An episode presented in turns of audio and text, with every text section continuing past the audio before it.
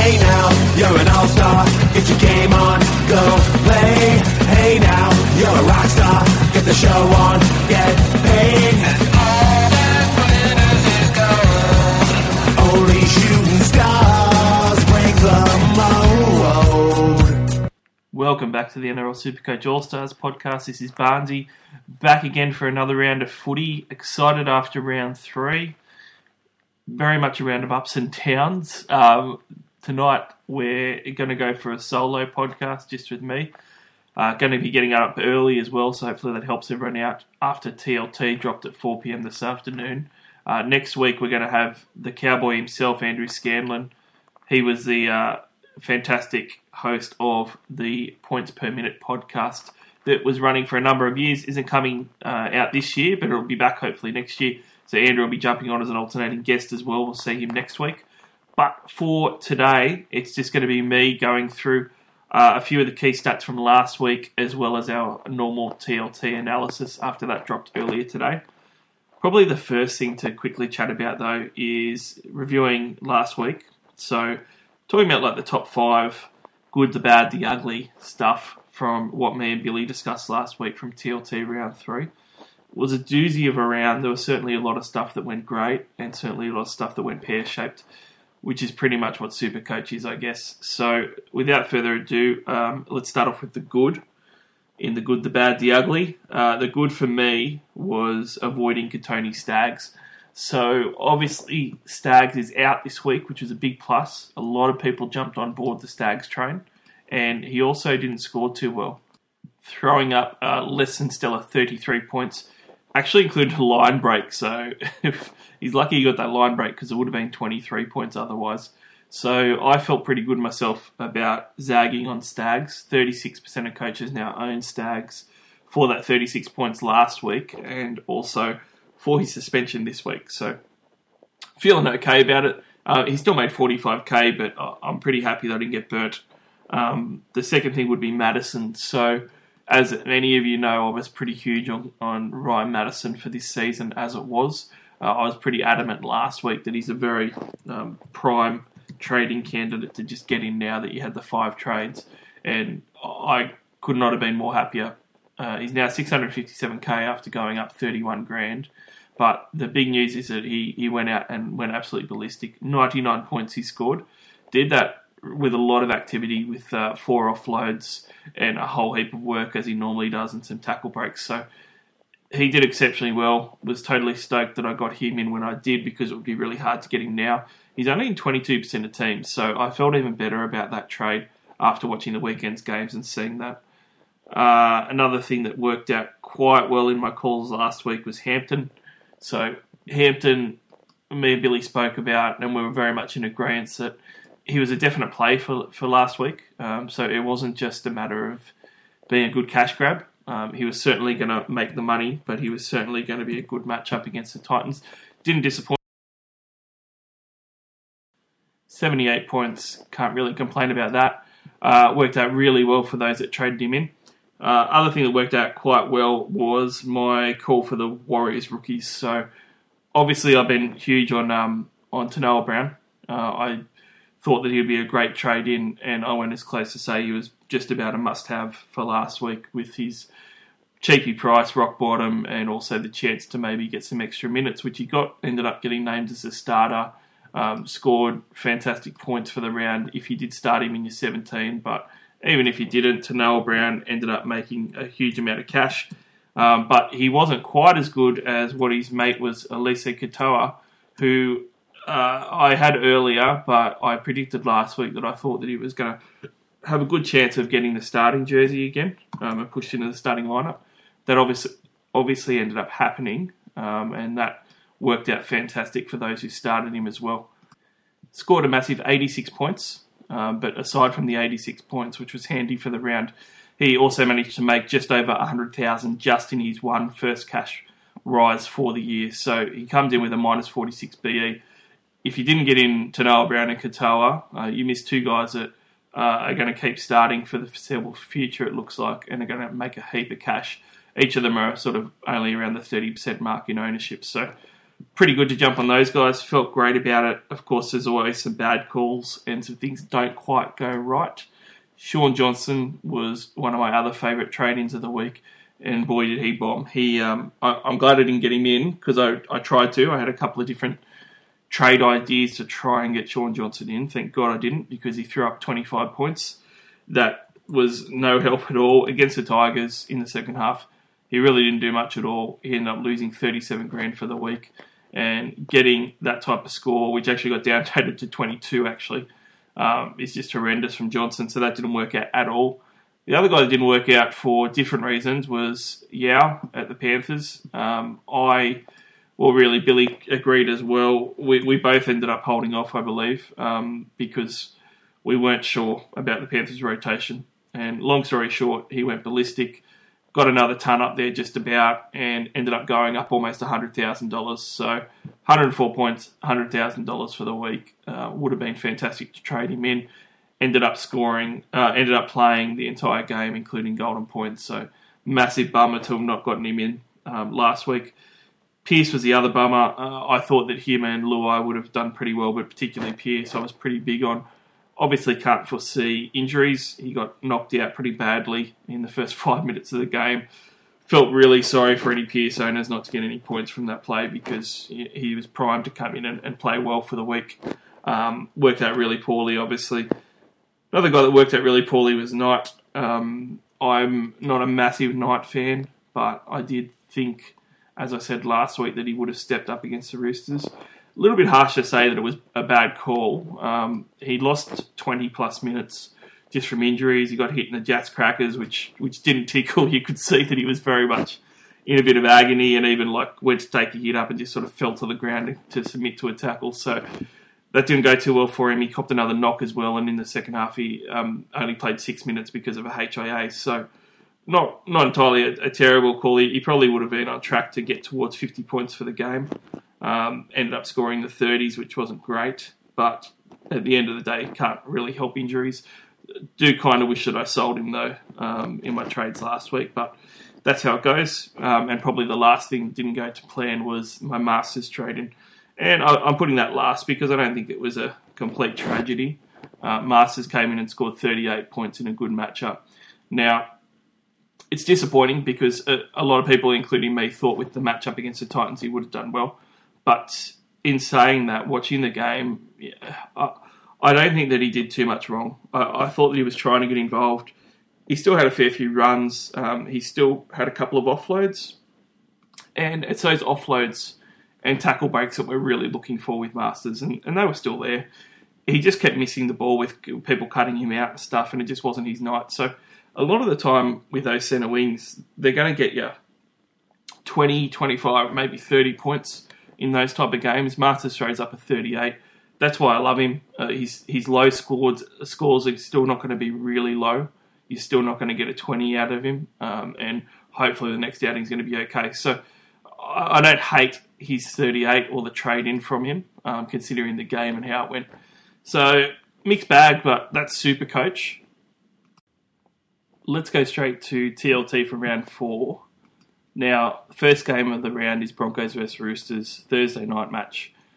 Broncos team news is quite significant. We've got Jesse Arthur switching from the wing to centre, replacing Staggs, who's obviously a big loss. Uh, Herbie Farnworth is thrown from the bench to the wing. Ethan Bullemor, who debuted last week, is starting for Alex Glenn, who's out with his leg cut. Uh, two to four weeks, it looks like Glenn's going to be out. And obviously Tesi Niu, who uh, has been you know lauded as one of the next big prospects that's coming through the junior ranks. is going to debut as a utility off the bench. Um, so a few changes for the Broncos. For the Roosters side of things, it's an unchanged 17, but I expect Aubusson's going to come in. He's on the extended bench. Where Orbo and Taukeiaho play, provided Taukeiaho's fit, is going to be interesting. Um, the other interesting thing with the Roosters as well is that Victor Radley's been named in the number 13 jersey, even though he's facing a one match suspension. Uh, the judiciary hearing's actually just come out and he's been exonerated from that, so he's going to be free to play, which is good. Um, trying not to be biased, Rooster, but um, I thought the tackle was fine and um, Gagai sort of dipped a little bit to make it worse than what it was. Not that it's Gagai's fault, it was just sort of how the momentum went from both players. So good that he's back in the squad for this week and able to play. As far as the game goes, now, tale of two different sides here. I thought the Roosters played really well last week. Um, I thought they all their big guns looked pretty dominant. Um, I was pretty impressed with how fit they looked. I thought they looked a lot fitter than a lot of other sides, and the pace and everything didn't seem to bother them one bit. Their defence was extremely good. I thought. Um, on the flip side, the Broncos got done by Parramatta badly. Uh, didn't look good at all, and ended up being a bit of a bit of a bad night out for them. I didn't think that a lot of their guys stepped up too well either. So um, it's going to be interesting what happens in this one. When we're having a look from a super coach point of view, obviously Staggs out is uh, it's a it's a big big loss for the Broncos. As far as super coaches go, I've seen a few people talking about getting rid of him for this week. Um, he isn't in the most traded out as yet, but um, there's been quite a bit of chatter as to what to do with him. Look, if you traded him in, uh, I would I would just be holding him. Playing the Roosters this week, he might not have gone that well anyway. I don't know if um, who your alternate centre wing that you're going to use it would have been too much worse than what playing Stag would have been. Obviously, you got him in for a reason. He's still going to have the same break even that he was going to have um, just by missing a week. So, uh, you know, I, would be keeping him in. On the flip side, um, there's a few other guys that have, have not been playing too well. One of those guys is Jamayne Isaako, which is another one that's being talked about quite a bit. Now, Isaako only managed 31 points, which is pretty terrible. Um, still made 30 grand for the week, but the 31 points are pretty concerning. Obviously, you know, they got pumped by Para. Para's a pretty good side. They're coming first at the moment. But having said that, you know, all the concerns that I had of Isaako this year were all in that game. You know, his work rate wasn't great. Um, had like a dozen runs, which, considering he's a fullback, is pretty average. Um, and didn't really do much else. You know, wasn't really involved in any attack that much, and I just don't think he's really going to be particularly worth it. Um, the Broncos have got Manly after this game, so the Roosters Manly isn't a great two weeks for him. The draw does open up a fair bit after that, which you need to be aware of. But the next two weeks, you know, it, it could be pretty slim pickings for Jamayne. Uh, and at the moment, he's got a 54 BE, so he's not going to keep making money unless he has a massive score. He's at 450k. So if you've got some team issues, and particularly with the way the trades are structured this year, you know, he's a volatile centre wing, and he's got two hard matchups in a row. Those are precisely the sort of guys that I'd be getting out of my team to rotate a centre wing in for, even for a couple of weeks. If you really like Sako, you could always get him back in a few weeks' time when he's got some better matchups. But for now, uh, I'd certainly be looking at selling him for this game. Um, and I'm not really too much of a fan of him at all. Milford did pretty badly as well. Um, he's a little bit different though. So, because he's in the halves, so you're not going to have as many options to sort of swap him out. Uh, particularly if you want to swap him back later, it might be a little bit more difficult. He only scored 16 on the weekend, uh, so not a great outing for Anthony Milford. He's only in 7% of teams, though, so not too many people are going to be that worried about him. He's now only averaging 47 points for the year, which is scarily looking like the Milford of last year. Um, so I, I've gone up and down. I'm wanting to own Milford actually this year, and I'm really glad that I just didn't go near him because he's unfortunately looking scarily like he did in 2019, and it's just going to be up and down. Um, I've said to a couple of people that if you've got Milford in, your scores that are going to be good ones are going to be against some of the worst teams. Um, in a few weeks' time, he gets to play the Titans. He also plays the Warriors, um, and I think he's got Penrith in that run as well. So it's a decent three week run for Milford. In particular, the Titans, I think he scored the most points he's ever scored against. He's got a couple of 150 plus games against those guys. Those are the sort of games you want him for. But I almost think with someone like Milford, you're almost better off rotating him in for one game if you can, and if you can't, it doesn't matter. But as far as holding him goes, it's pretty hard to do it because you might hold him, you know, for two weeks now and get some crappy scores and not really have another option to play. So you've got to play him against these good sides, unlike the centre wings. And then you wait and you just, you know, you get a 70 out of a Titans game or something like that, which is a good score, but certainly not, not worth waiting for for a few weeks to sell him. 66 BE, um, he's, he's only going to get a bigger BE in the next couple of weeks assuming that he scores low. So don't really love Anthony Milford at the moment. Um, he doesn't look like he's he's matching up too well this week either. The big news, though, from the Broncos Roosters team list is that we've got uh, another rejigged um, forward pack, and there's a few rumours about as well with it. So Jake Turpin got named at number nine, but it's almost certain that he's gone. He's meant to have been ruled out for a month with a knee injury, uh, so that's certainly going to change things. Um, Cory Paix is going to come in and start at hooker. Um, along with that, um, you know, Jamil Hopoate's been named to play again, and he's just made a good amount of cash and scored in the 40s, which was great last week. And Ethan Bullemor's been named to start, so that's his second game. Uh, a few people are eyeing them off still as cash grabs. It's been heavily, heavily rumoured that Ben Teo was going to sign there. It was heavily, heavily rumoured today uh, with some people deciding that they would post on some of the groups they had inside knowledge that Ben Teo has already signed and it's going to be announced this week. Don't know how reliable that is, but if it's the case, he's going to probably start on one of those edge spots and either take um, Jamil's or Bullemor's spot. Um, hopefully, it wouldn't be Jamil, but uh, you know, if if you own Hopper, it doesn't matter. If you don't own him, I wouldn't be jumping on.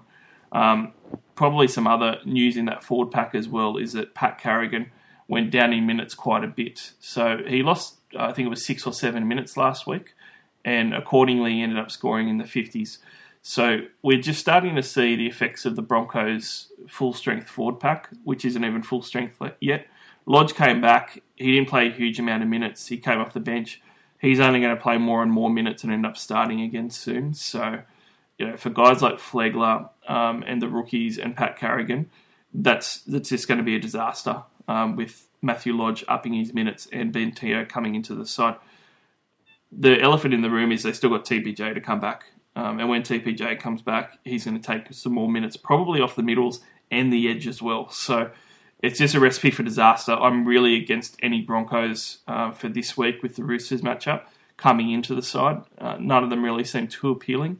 And likewise with that as well, um, it looks like in the next few weeks, some of these guys are going to lose use, lose some value. So, you know, Carrigan's one guy who has been really reliable. I was I was really big on in the in the preseason, and I was chatting to a few people online about this because I said that his his minutes weren't fantastic, and you know, rightfully so, they pointed out, oh, his PPM was great, um, and it was. You know, he, he scored well still um, at his 58 points for the round.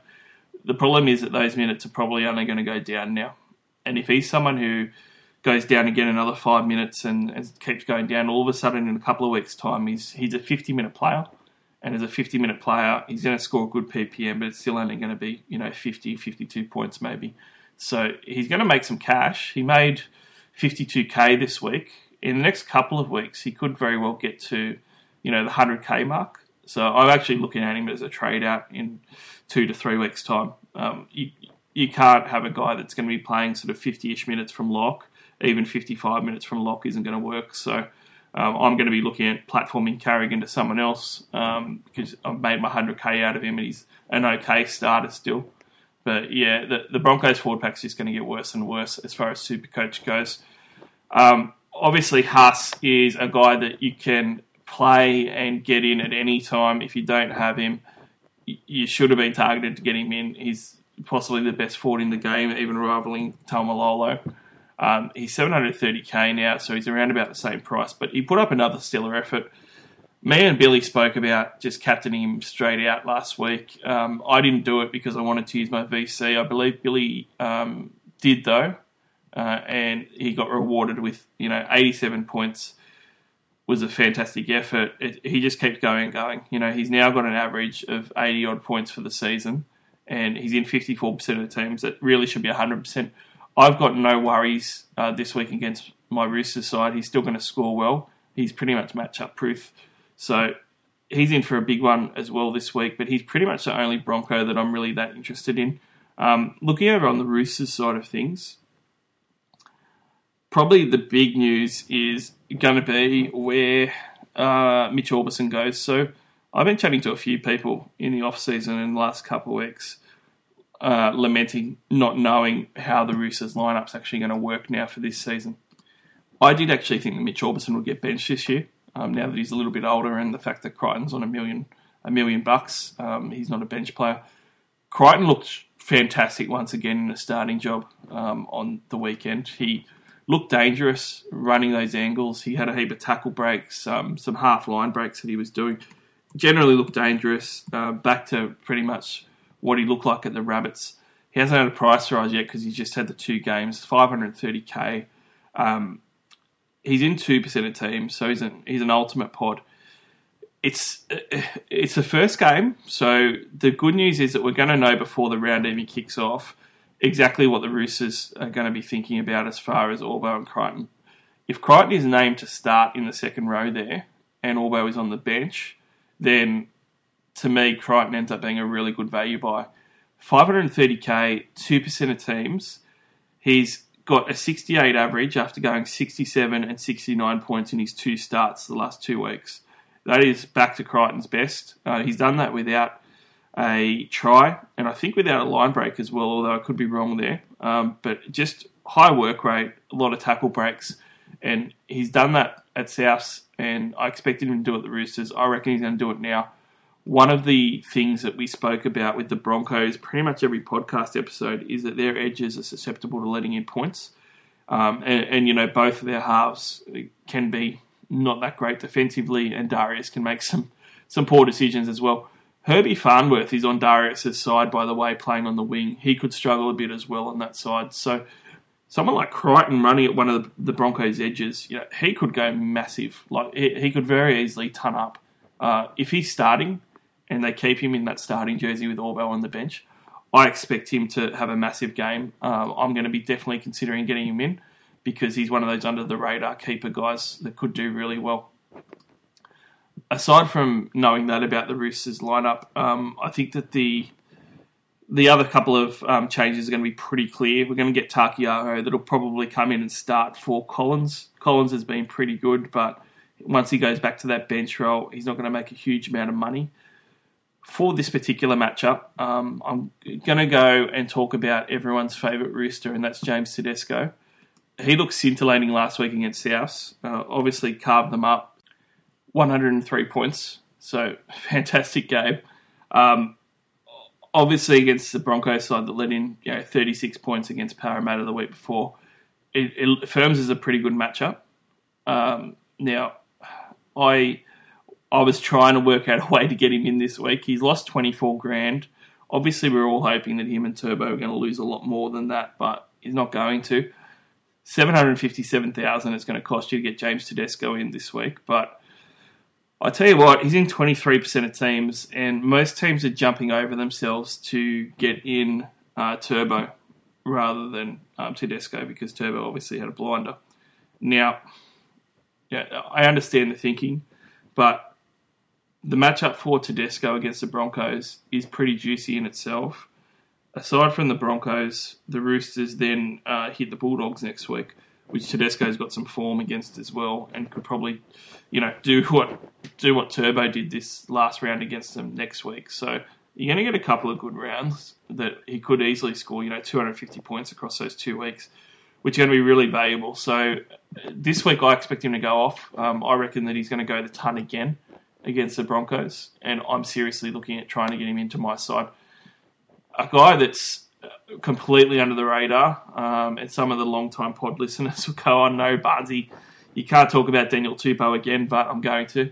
Um, Tupou's a guy that I've said plenty of times. I, I really like having my side for his runs because he's got some some great base when he's got his high work rate up. You know, you can get the 20, 22 runs out of him, a few tackle breaks, and a couple of offloads and then if you get any of the um, the line break tries, it's just gravy on top. But you know, he's a guy that can make the line breaks and also then convert it into a try with a try assist. Uh, he's a lot more skillful than than what people probably give him credit for.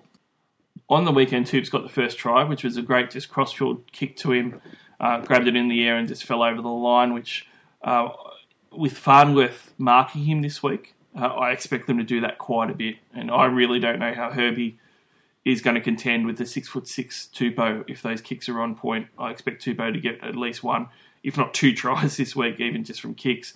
But he also um, did well in setting up a couple of tries on the weekend, so he ended up with a score of 92 points. He's only in 5% of teams. Um, he's just gone up 16,000, but he's actually got a BE of only 17. He's got a fantastic record against the Bulldogs as well. Um, Now, against the Dogs, uh, I think it was last year, I got, I can't remember, it might have been 80 points out of him, but he's got a pretty good scoring ability against the Bulldogs as well and jumping up, against those wingers too. So the next couple of weeks, he becomes a pretty good play. I'm only talking about as an extreme pod. You know, if you want an extreme pod and you got money to burn, uh, Daniel Tupou is going to be one of those guys. 537k, he's not going to be cheap, but in all likelihood, in three weeks' time, he could be over 600k. And that's just the type of winger. If you want a strategy of using your trades to rotate your centre wings in and out, that's just a type of winger that you do want to rotate in and out because uh, he is fairly reliable in not getting you a complete dud score. He's not going to score a 15 or a 20 or something. Um, and on top of that, he's got a fairly low break even of 17. So if he does have a big week in the next two weeks, even just one of them, uh, he's going to make you know 50 grand plus at a minimum. So if you did have to trade him out quickly, um, you know that you're going to be able to make some cash out of it as well. So I actually, um, that's going to be one of my big calls for this game. I'm going to go for Tupou for a double in this and Teddy for 100 plus again. Uh, those are my big ones. For VC, I reckon VC Teddy is well and truly on for this week. Um, if the Broncos don't fix that defence, um, that could that could really open up for Tedesco. Um, but realistically, um, it's hard to say. But with guys like Herbie Farnworth on the wing, they're going to have a rookie number nine in there, and they've obviously got two rookie edges playing in Bullemor and Hopoate. You know, I'm really surprised that the Roosters are only, I think they're $1.45 on Sportsbet. To me, that's just nuts. Um, I think the line's like minus six and a half or something ridiculous. Uh, with how the Roosters looked last week and how the Broncos looked, and the Broncos being even more under strength this week, it wouldn't surprise me if the Roosters absolutely smacked them. You know, I, 30 to 6 type of scoreline again, similar to what the Parramatta game was. I reckon we could easily be seeing that. So I, am going to be having a look at the Roosters for this week and trying to get one guy in. I wish I could get Teddy, Tupou, and, and Angus in if Angus starts, but it's going to be a little bit difficult. Panthers vs Warriors is the next game. Um, now, both both these sides did pretty well last week under the circumstances. Um, some people will say, you know, the Panthers didn't do that well against a Newcastle side that had Pearce and Watson go down, but you know what? They they really competed. Some of these young guys, you know, Stephen Crichton looked good. Matt Burton looked good. Um, I thought Jarome Luai did some decent stuff, but uh, the Warriors were really the, the good story. They completed 44 out of 44 sets until they made an error about five minutes from full time, which was just incredible. Um, yeah, and yes, a lot of that was down to the Dragons not playing that great, but a lot of it was also due to the fact that the Warriors actually played really good and had a lot of enthusiasm. So credit to the Warriors boys. Uh, Panthers team news: Liam Martin's going to come onto the bench to replace Billy Burns, and that's the only change in the 17. Stephen Crichton, that means retains his centre spot um, ahead of Brent Naden. So a couple of interesting ones there that we'll talk about. The Warriors changes have Peter Hiku replaced at centre by Karl Lawton, which is that's a Kearney special right there. I don't know how Karl Lawton goes from a bench second rower hooker to a centre, but anyway. Um, Parsi is replaced on the bench by former Rooster Farmer who's pretty good um, Rooster prop that was coming through, played some first grade games. Josh Curran also joins the interchange bench and is going to be a watch. But the big news is Tanoa Brown and Eliesa Katoa both retain their starting spots. They were both pretty much must haves last week. Um, so hopefully you got on both of them. But let's start with reviewing the Panthers side for this round. Probably the biggest thing with the Panthers is there a few veteran guns that are firing at the moment. Um, and these guys have just been going fantastic. The top of that list is Api Koroisau. So Appy is now 446k, had the biggest rise out of any player. Just went up 107,000. We called him a must have last week. You had to have him in your side. A lot of people listen because he's in 49% of teams now. If you didn't get him in, you've missed the boat now, though. Um, having said that, uh, I made the comment that if you wanted a sneaky pod captaincy last week, it, it, wouldn't have been a bad idea to look at Appy. He scored 78 points, which was really solid. That was actually a better score than the more fancy Tom the captaincy. Um, he is in half the team, so everyone's going to be playing him, but he's just on a tear, averaging just a shade under 84 points a game. He's he's the form hooker of the competition right now for Supercoach. I expect him to go well again this week. You can't actually buy him though. Um, if someone wanted to look at a VC, I mean, look, the Warriors have got an inexperienced forward pack there for at least half of it. Um, they could very easily end up giving up some points in the middle, and Appy could end up getting you know a line a, line break try and a try assist with his customary 50 tackles wouldn't surprise me, and that's like 120 points. So becomes a bit of a VC consideration if you think the Panthers could put a score on the Warriors. It is at Campbelltown Stadium. Um, in saying that, the other couple of veterans that the uh, that the Panthers have that have been going well, quite surprisingly, um, as much as I keep saying Josh Mansour cannot turn it back three years to when he was actually playing like a gun, he keeps putting egg on my face and keeps doing it. So Mansour just went up $71,000 this round, and he did that off the back of an 85 point score, which included a heap of tackle breaks, four offloads, and about 22 runs, I think it was. So Mansour's doing ex- exactly what I was waiting for him to stop doing, and he keeps doing it every week right now. So I have to just admit at this point he's a consideration. He's four hundred eighty-seven thousand now, but he has a minus three break even. So you know I completely understand um, anyone looking at, at bringing him in. It makes sense now. Like I said with Daniel Tupou, if you've got a guy that can get some attacking stats or get some big scores in the next couple of weeks, it has a low break even that you can then swap out when they have a harder contest. You know that's a good centre wing rotation strategy, I reckon. And Mansour fits that bill perfectly. Four eighty-seven k minus 3 BE. I still don't think that he's going to keep it up, um, but he is at the moment. 8% of teams own him, so he's certainly in pod territory. A guy that's not in pod territory at all, though, is Isaiah Yeo. And Yeo is, at the moment, in the very early trading of this round, the second most traded in player. 7.3% of coaches have traded him in so far. And he's in 40% of teams in total right now. Uh, he's coming off 104 points last round and an 87 point scoring average across his first three games of the season. He went up 97k and he's now 502,000 to purchase. Obviously, it would have been a lot better to purchase him a, week ago, but if you haven't, I totally think that he's a fine trade in to be making. Um, again, the Panthers have a chance to put some points on the Warriors depending on how well they play. And he's got a break even of one as well. So what that means is with Yeo, obviously you want him in your centre, um, a second rower or a lock forward, I should say now in your centre spot is going to be invaluable. But a, a, lot of people are saying, well, should I let him go for five hundred thousand? Look, with the points that he's putting up, uh, I don't think you can. It's just it's one of those things where I've been waiting for his minutes to go down. And certainly off prior seasons, you know, on an edge he was an 80 minute player, but often when he was playing at lock he was only getting 60 he played lock on the weekend and he played the full 90 minutes. So, yeah, it's at the moment it looks like that he's just going to get played that 80 minutes um, for the full games.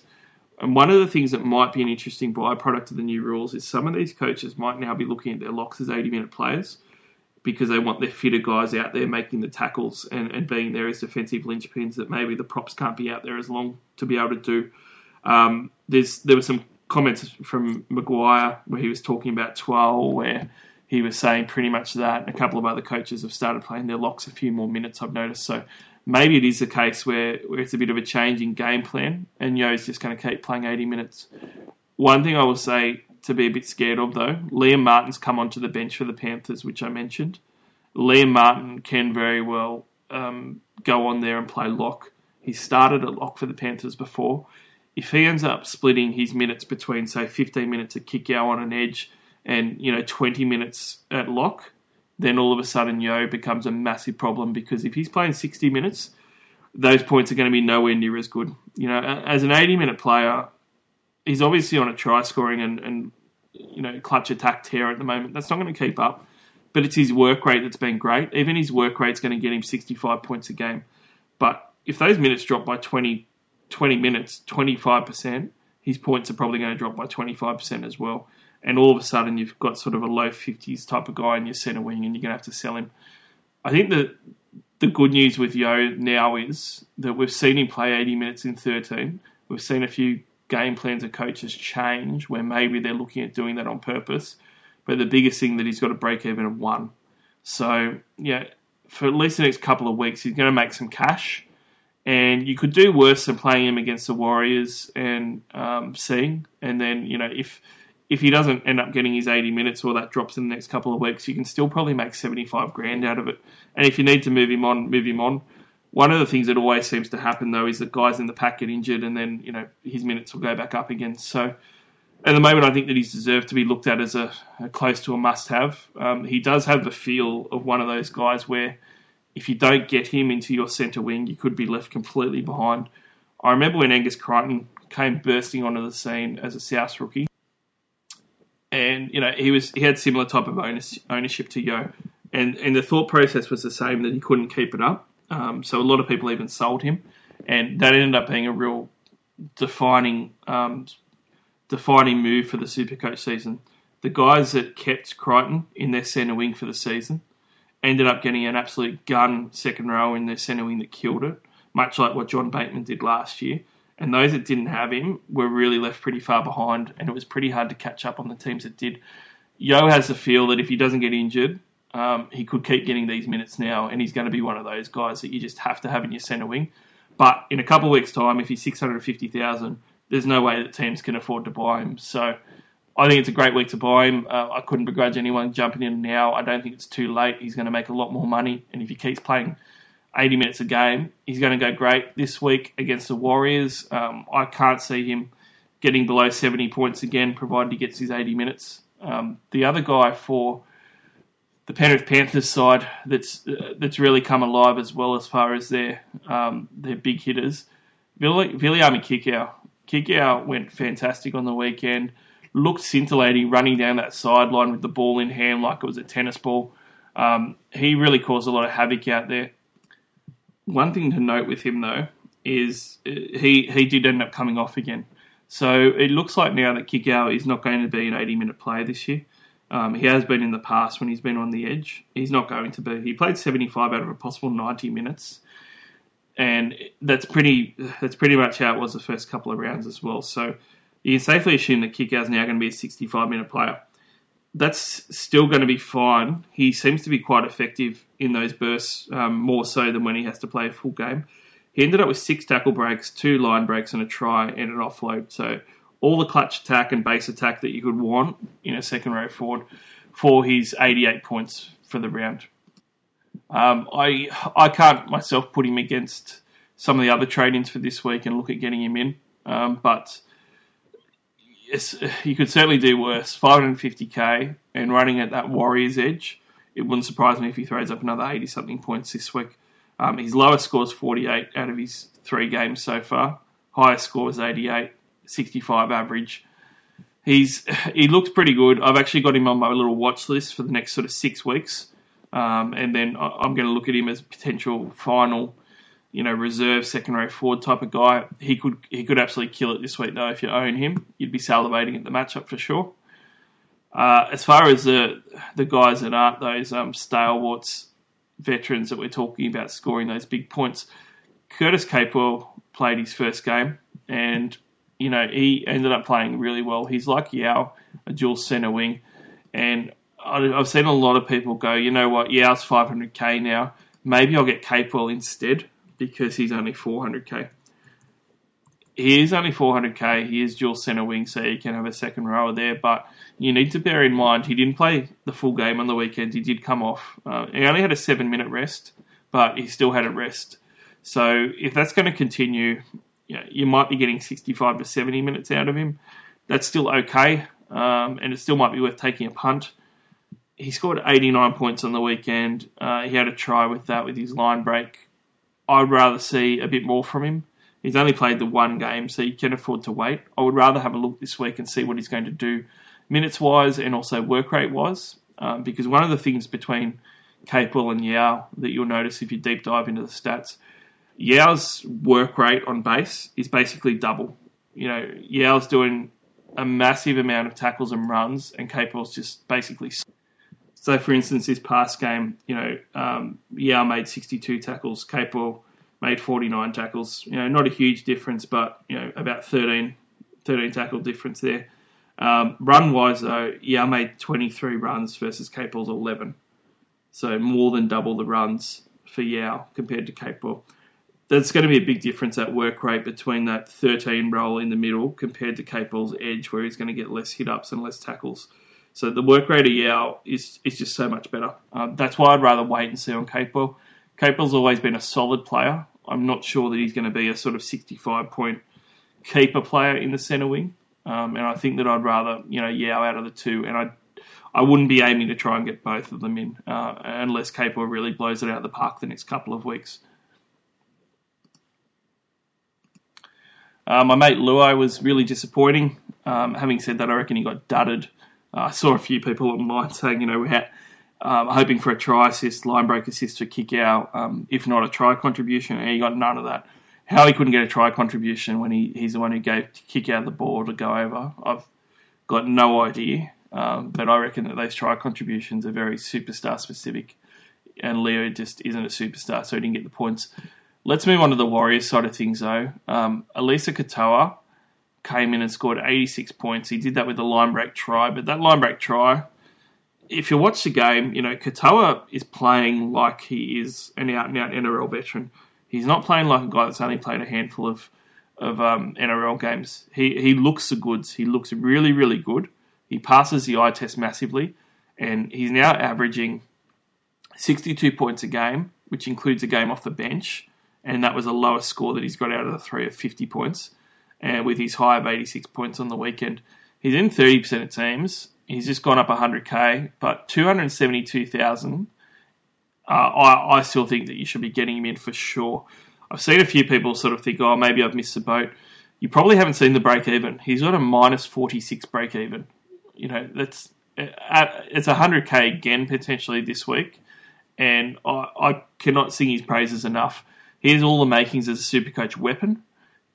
272k, this guy could very easily, uh, you know, a month down the track or whatever, end up being 550, 600k. That's how good he looks when you watch him play. If he's getting 80 minutes on an edge for the Warriors, even in a Warriors side that only scored 18 points, he was still a big part of that attack running on that edge. And he, he looks like he's the sort of guy that can go over for those tries, runs great lines, plays really hard. Uh, I, I'm such a massive fan of this kid, and I reckon you should be definitely getting him in if you missed out on him much more so than Tanoa Brown. Now, Tanoa Brown got to start on the weekend, and he got a try without a line break um, after Dufty spilled a ball and he, he, jumped on he jumped on it to score an easy try. That was great, um, but having said that, you know he still only ended up uh, making. He still made seventy five grand, so you still made a good amount of money out of him. But he ended up scoring seventy points. He would have scored fifty three without the try. He's a prop. He's not going to get that many tries he's going to be more of a 53, 52 point sort of sort of guy. Uh, pretty solid to play if you need to play someone. Minus 35 BE. I just don't think that he's anywhere near the job stability that Katoa's got right now. Um, and he's definitely not anywhere near the talent level. If you've already got Katoa and you need a downgrade and you don't have Brown, you know, I certainly think it makes sense still. Uh, but I'd definitely prioritise Katoa out of the two. Uh, as far as playing them, you know, I'm not going to play Tanoa Brown this week, but I'm I'm going to play Katoa until the wheels fall off. Like, seriously, reckon he looks like one of the best Warriors players that's there. Um, another guy that is an absolute gun of the past is Roger Tuivasa-Sheck, who's falling on some hard times. Now, if you own Roger Tuivasa-Sheck, you'd be a bit disappointed.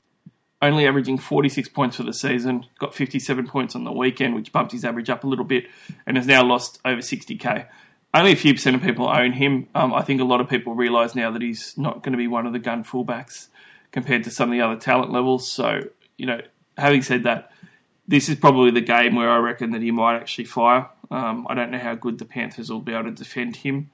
Uh, I, I just reckon this this looks like a game where he's going to go well. So no real captaincy options for this game. Uh, I do think the Panthers are going to beat the Warriors. Uh, I do actually think there's going to be a fair few points scored this round. I think it'll be sort of a 26 to 20 win for the Penrith Panthers, and um, it's it, it, might be a pretty entertaining one as well. Storm vs Rabbits is our next game. This one's at AAMI Park for the Storm. For the Storm, we've got Nelson Asofa Solomona suspended. Um, he's replaced at prop by Welch. Riley Jacks joins the bench. Still no sign of Kamikamica, so his back injury is obviously still there for those that have owned him and held on because of his negative break even. For the Rabbit side of things, um, Patrick Mago replaces Tom Mamoni on the interchange bench. Mago's looked good in the past in trials and stuff, so it'll be interesting to see how he goes. James Roberts is on the extended reserves list, um, but it's been heavily rumoured that he's sitting out this week, so I wouldn't consider him as a play if you do own him, although I doubt that you do. Um, now, the Storm got done pretty heavily by the Raiders, 22 to 6 last week. They rarely lose two games in a row, uh, and the Rabbitohs, uh, I, I, thought they looked pretty bad against the Roosters. Um, I don't think they were ever in the game, even though they were within sort of four points and, and so forth. I did, never felt like they were going to win. Um, I thought Latrell Mitchell played a lot better, but he was still a ways off. And really, you know, I was talking to a couple of Rabbitohs fans that I'm mates with, and they were all pretty disappointed with the direction of the side. Guys like Adam Reynolds really didn't step up much, um, and the forward pack got really dominated by the Roosters. If if there's another forward pack that's really going to be physical and dominate you, it's going to be the Storm pack. Down at AAMI Park, uh, this could be a really, really tough day for the Rabbits again. So, because of that, let's start off with the Storm plays for the week. Now, there isn't really any cash cows as such. But one of the interesting trends that I've seen is a lot of people have been looking at trading out Papenhuyzen.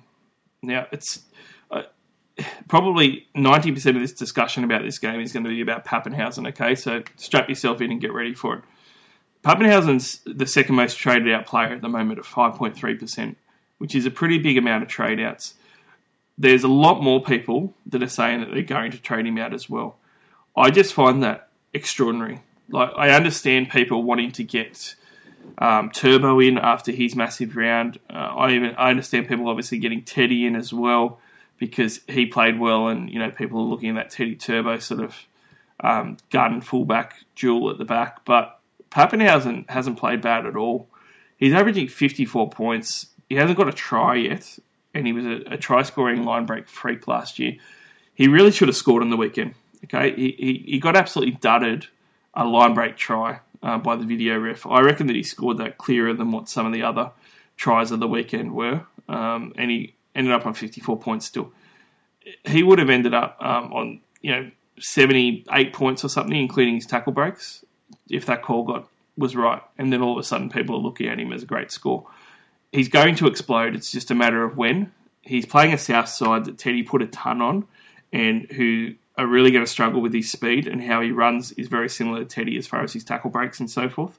So I'm I'm not just against selling him. Like I'm looking at him as a vice captaincy option for this week. I think that he could go that big against the Rabbits. Uh, I there's no way that I would sell Papenhuyzen right now.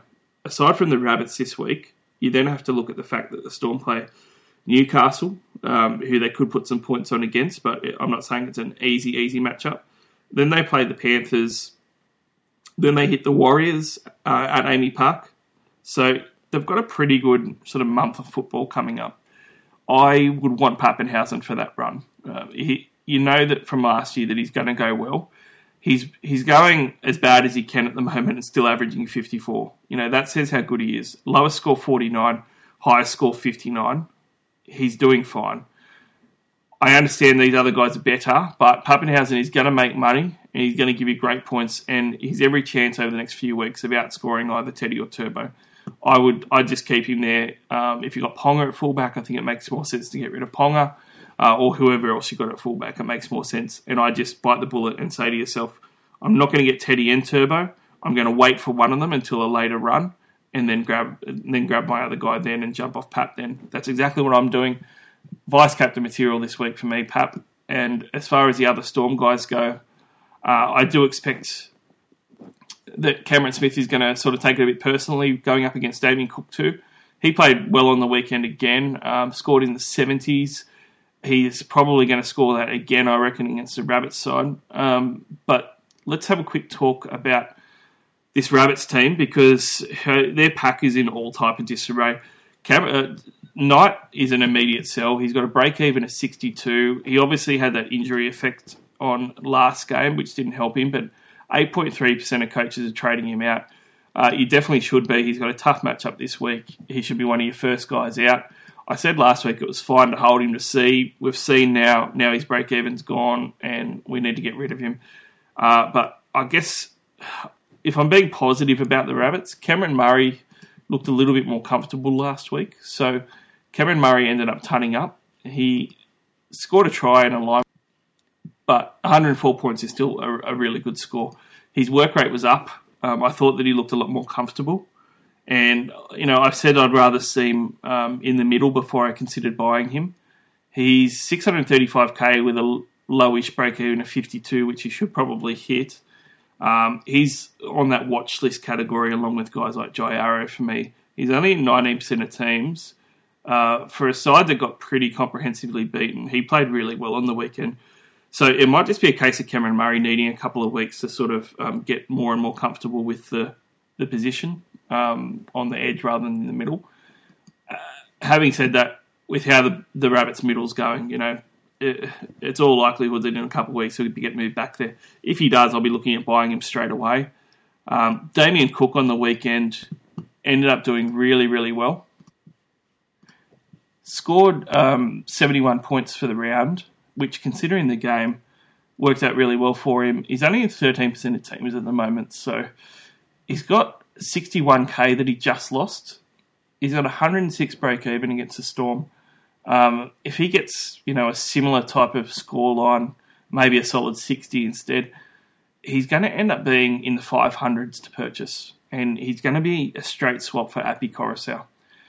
In a couple of weeks' time, that's certainly a trade that I'll, I'll be considering making for sure. Um, maybe Appy will keep it up, but, you know, Damien Cook's firing when the Rabbits aren't even doing well. So I'd love to get him in for some of those big matchup games. The Storm game is going to be really tough for him. But next week, he's got the Gold Coast Titans, and that's at Bankwest Stadium. So, yeah, he, he could absolutely get a ton next week. Um, the week after, he's got the Warriors. So, all of a sudden, um, getting these guys like Cook in becomes a priority if you want to get onto one of his runs. He had a run last year where four out of five games in a row he scored 100 plus. It's going to happen again. It's just a matter of when. And after this week, when you're looking at the Titans, the Warriors, the Penrith Panthers, um, and the Bulldogs, and then the Tigers, that is a five week run that he could absolutely go ballistic and average sort of 110 points, which is what happened for that run last year. So uh, after he loses money this week, um, hopefully he's going to be sort of that 585k mark. I'd certainly be looking at, at trying to get him in as a bit of a pod option. Well, pod for him at 13% owned. As it stands, um, I don't think he'll do as well this week against the Storm, so I'm really happy to wait for him. But I like what I'm seeing from him. Isn't too much else to talk about from from this point of view. As far as captaincy options go, I wouldn't be captaining anyone except for maybe Cameron Smith. So Cameron Smith could do pretty well uh, if the Storm put on the put on the points. He might actually do really well. So maybe he's a bit of a left of field option if you do own Cameron Smith. Uh, I see it as a bit of a 26 to 14 type of scoreline for the Storm. That's what I'm going to go with for this one. Next game of the round is Eels vs Seagulls. Uh, blockbuster. Really can't wait for this one. I think it's one of the games of the round, if not the best one.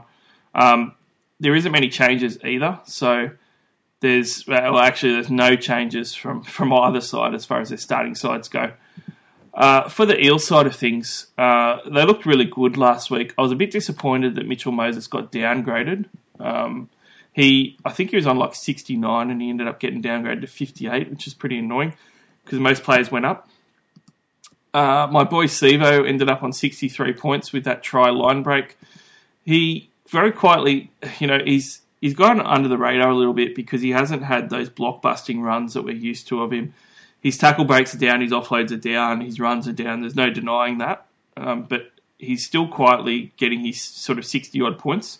So he hasn't been too bad to hold at the moment. Um, four out of the five Parramatta games coming up are all at Bankwest Stadium.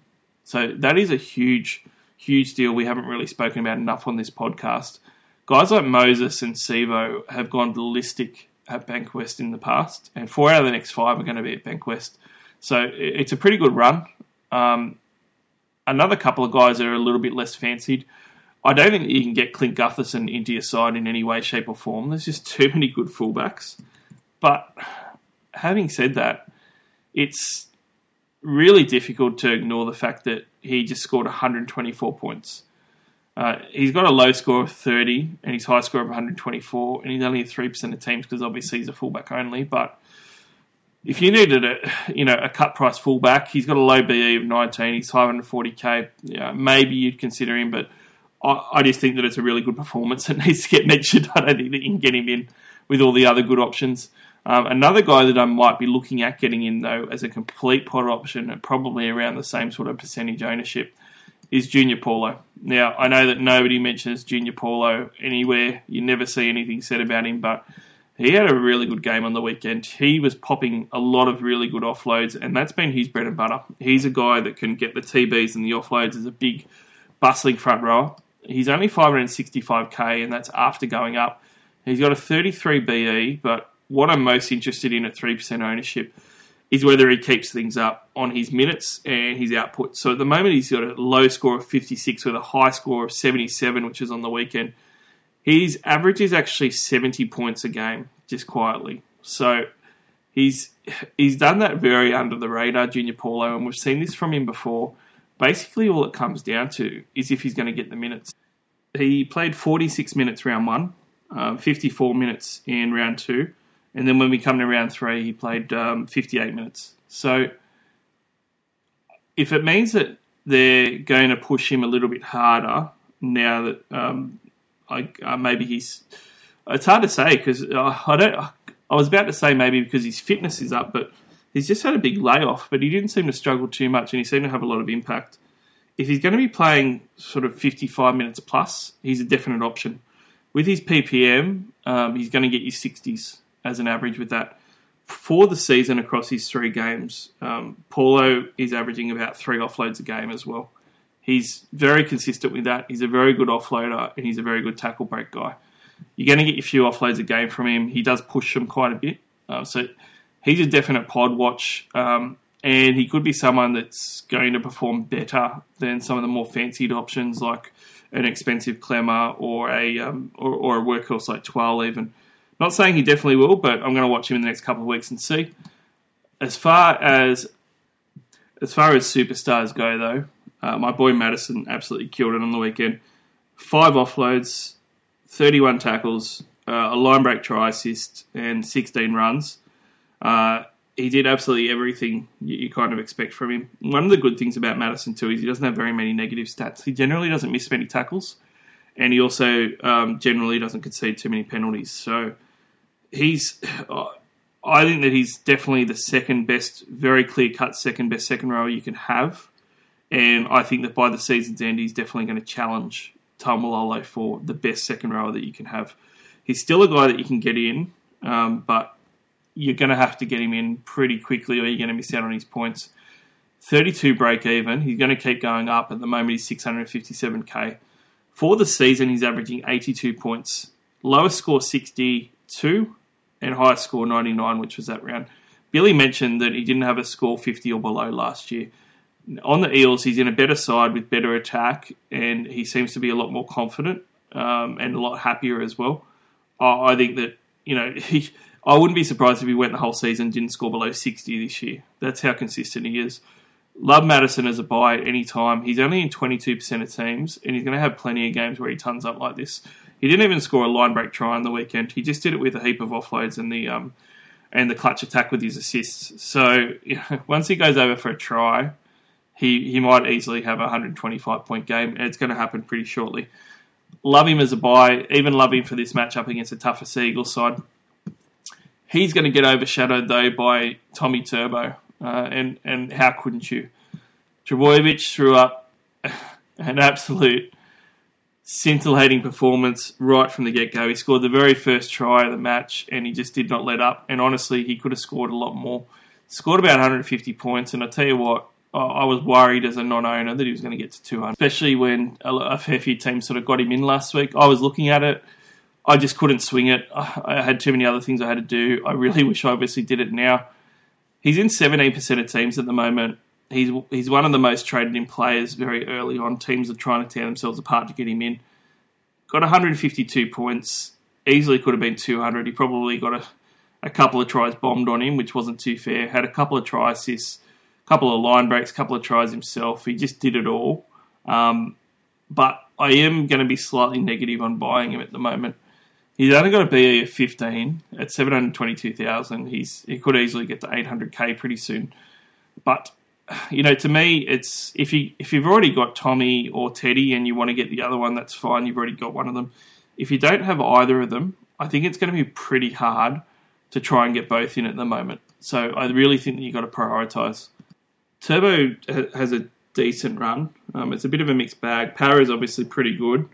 Then he's got Brisbane, and then he's got Canberra, and then he's got the Sharks, and then he's got Newcastle. So next month or so, footy, you know, is a bit up and down as far as the quality of opposition.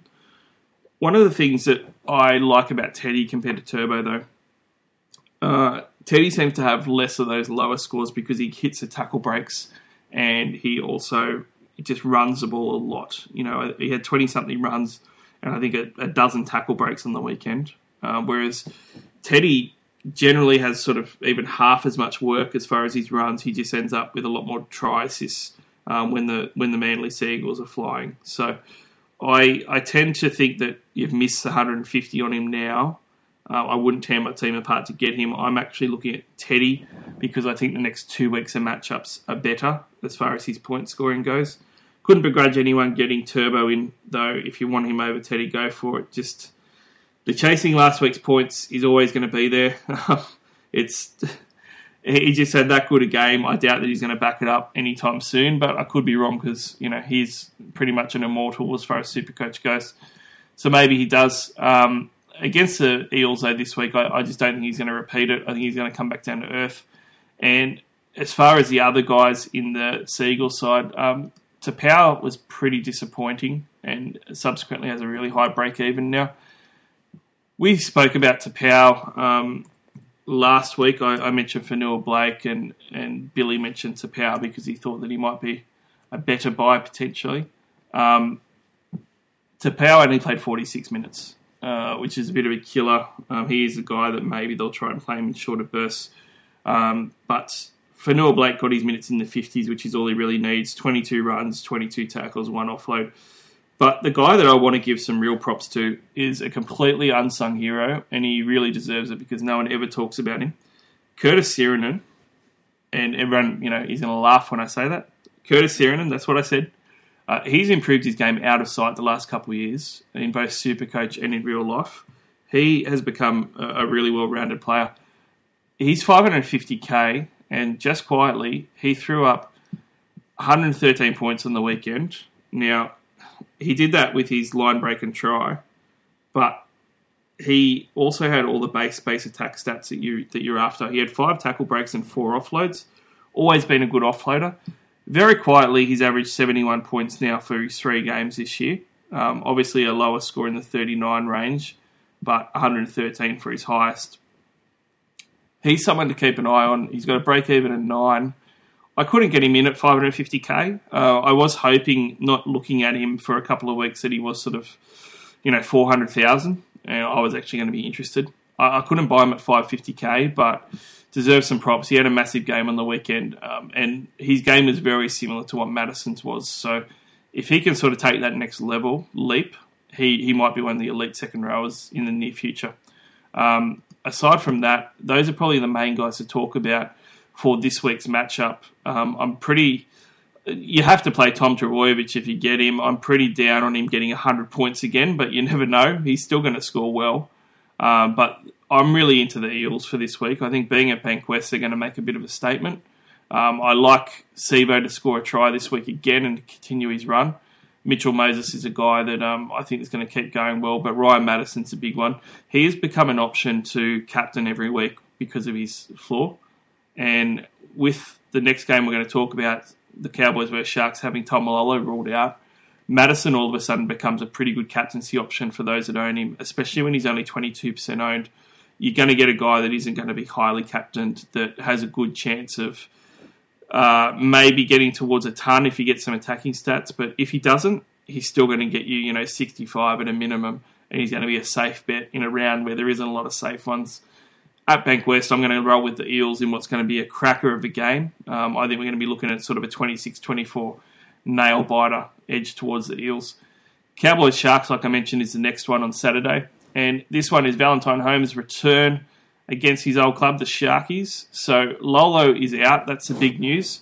Um, McGuire's then going to start at lock for Taumalolo. Francis Molo moves from the bench to McGuire's starting role, which is quite interesting. Cooper's back from injury, but he's on the bench. Um, he may very well end up starting for Mitchell Dunn when all is said and done. Pun fully intended. Uh, Supercoach news for the Sharkies is that Chad Townsend is out, but Matt Moylan's going to start at 5'8. I don't think they lose too much with that. They're going to put Moylan on um, to partner Shaun Johnson in the halves. Will Kennedy's been pretty good at fullback. Uh, that does mean that Will Kennedy's going to have um, some extra money making, which is great. Andrew Fifita um, is still gone, which means that Toby Rudolf is another starter. Um, he started last week, went pretty well. If you own him, that's fantastic. He still has a negative break even, but I'd certainly be buying the likes of Tanua Brown and um, and Katoa over him still.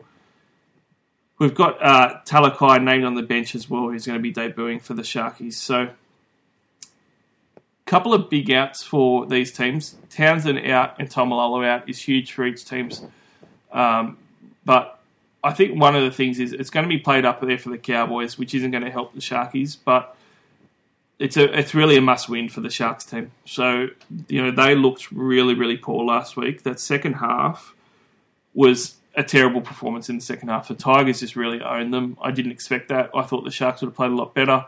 No Fifita's been a blow, but you know some of the guys that have been scoring really well for them for Supercoach just were absolute duds. One guy that I didn't mention was so- so- Sione Katoa. Um, now Sione Katoa was at 360k. He's just made 45k, and he did that with you know a 24 point round. It was exactly the sort of round that we weren't expecting from him. Aside from playing the Tigers, he was averaging, you know, half a dozen tackle breaks and four offloads a game the first couple of rounds. His base attack was off the charts. This game he completely went missing. Um, he he didn't do any of that at all, and subsequently ended up with a a terrible score. But like Shaun Johnson, the Sharks do have a good run of games coming up. So against the Cowboys, they could score quite well because it is a must win. They are going to have to step up. Obviously, Shaun Johnson scoring 25 points is terrible, as well as Katoa's 24. If you own them both, it is brutal. Shout out to Catfish. Um, but I, I've had a heap of questions and a heap of people saying I'm going to trade Shaun Johnson. I need to remind everyone of their draw. Okay, they got the Cowboys this week, Dragons, Bulldogs, Manly, and the Titans.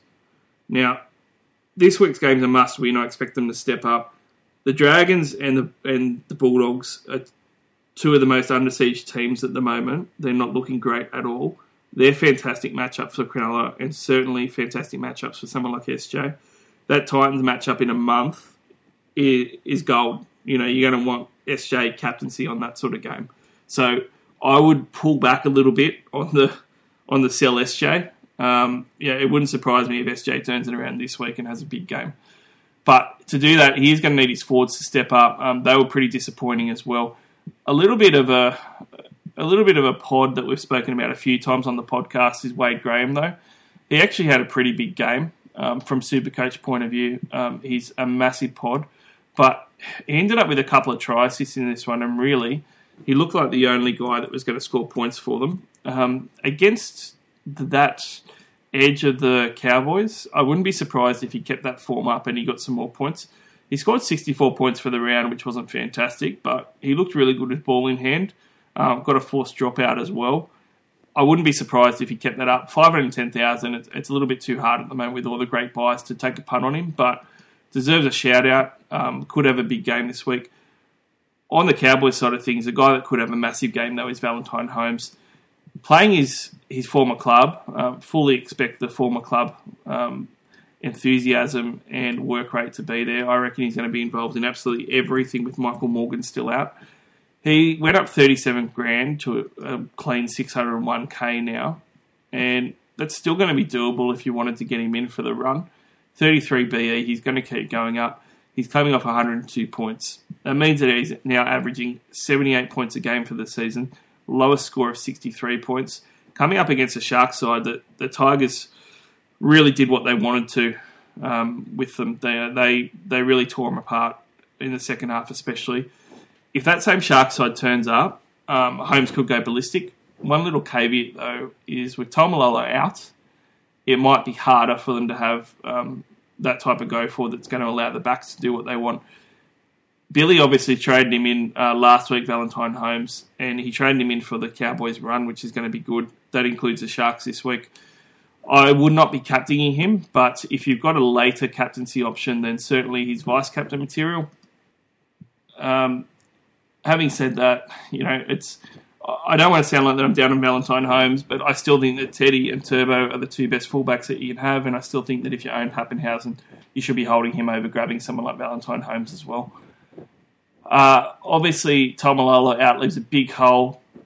Coen Hess was a pretty a pretty decent scorer last week, um, but he probably didn't get to, get to the heights that we were hoping for. He didn't get that line break try that I, I thought that he might have, but he still made an easy, um, almost 50 grand straight away from his week last week against the Titans and still scored uh, 62 points, which is really solid. He's now got a score of 59 a game across his three games, which are 38, 62, and 77 points. He's just been getting better and better as well. Uh, he's got a minus 7 BE now, so I don't think you should be jumping on now. But if you jumped on last week, uh, then you'd be pretty happy. And with how the Sharks' defence was on the weekend, they had some really soft misses. Uh, Coen Hess could be in for a good one as well, with um, the, the Sharks' forward pack not really firing up. So I'd be pretty keen to be playing him. Drinkwater was another big buy last week. Um, he didn't quite reach the heights that we were hoping for either.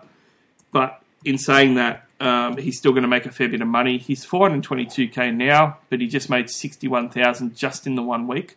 So you know that's why me and Billy were saying last week that he really is a can't miss. Um, you know, even though he only scored 55 for the round, it wasn't great, but you still made 60 grand out of it straight away.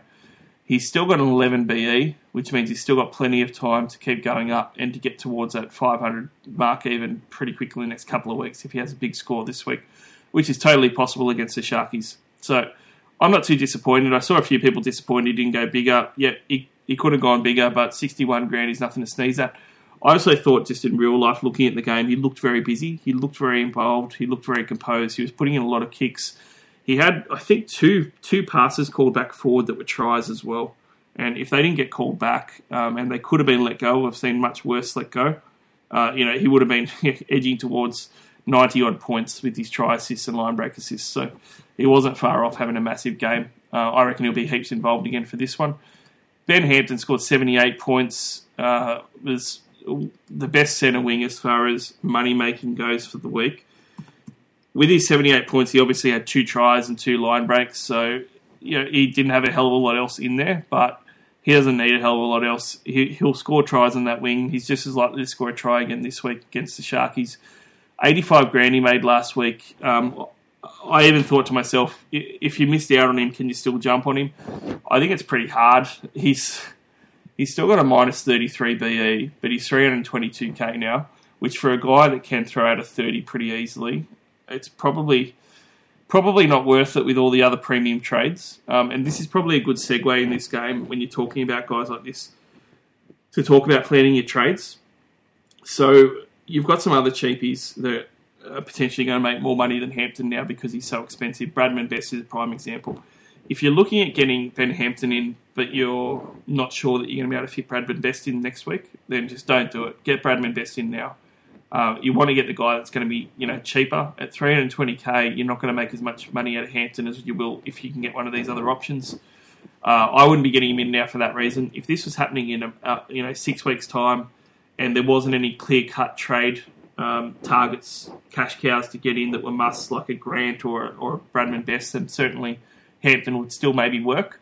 I don't think at this point of the season, with where we're at, it's going to work getting Hampton in, even though he's got the minus break even. I think there's too many other options in the centre wing at the moment, so I, I wouldn't be doing it. If you had him, you could probably play him. I'd just be aware that he could very well throw up a 30 this week, and you know that wouldn't be out of the realm of possibility.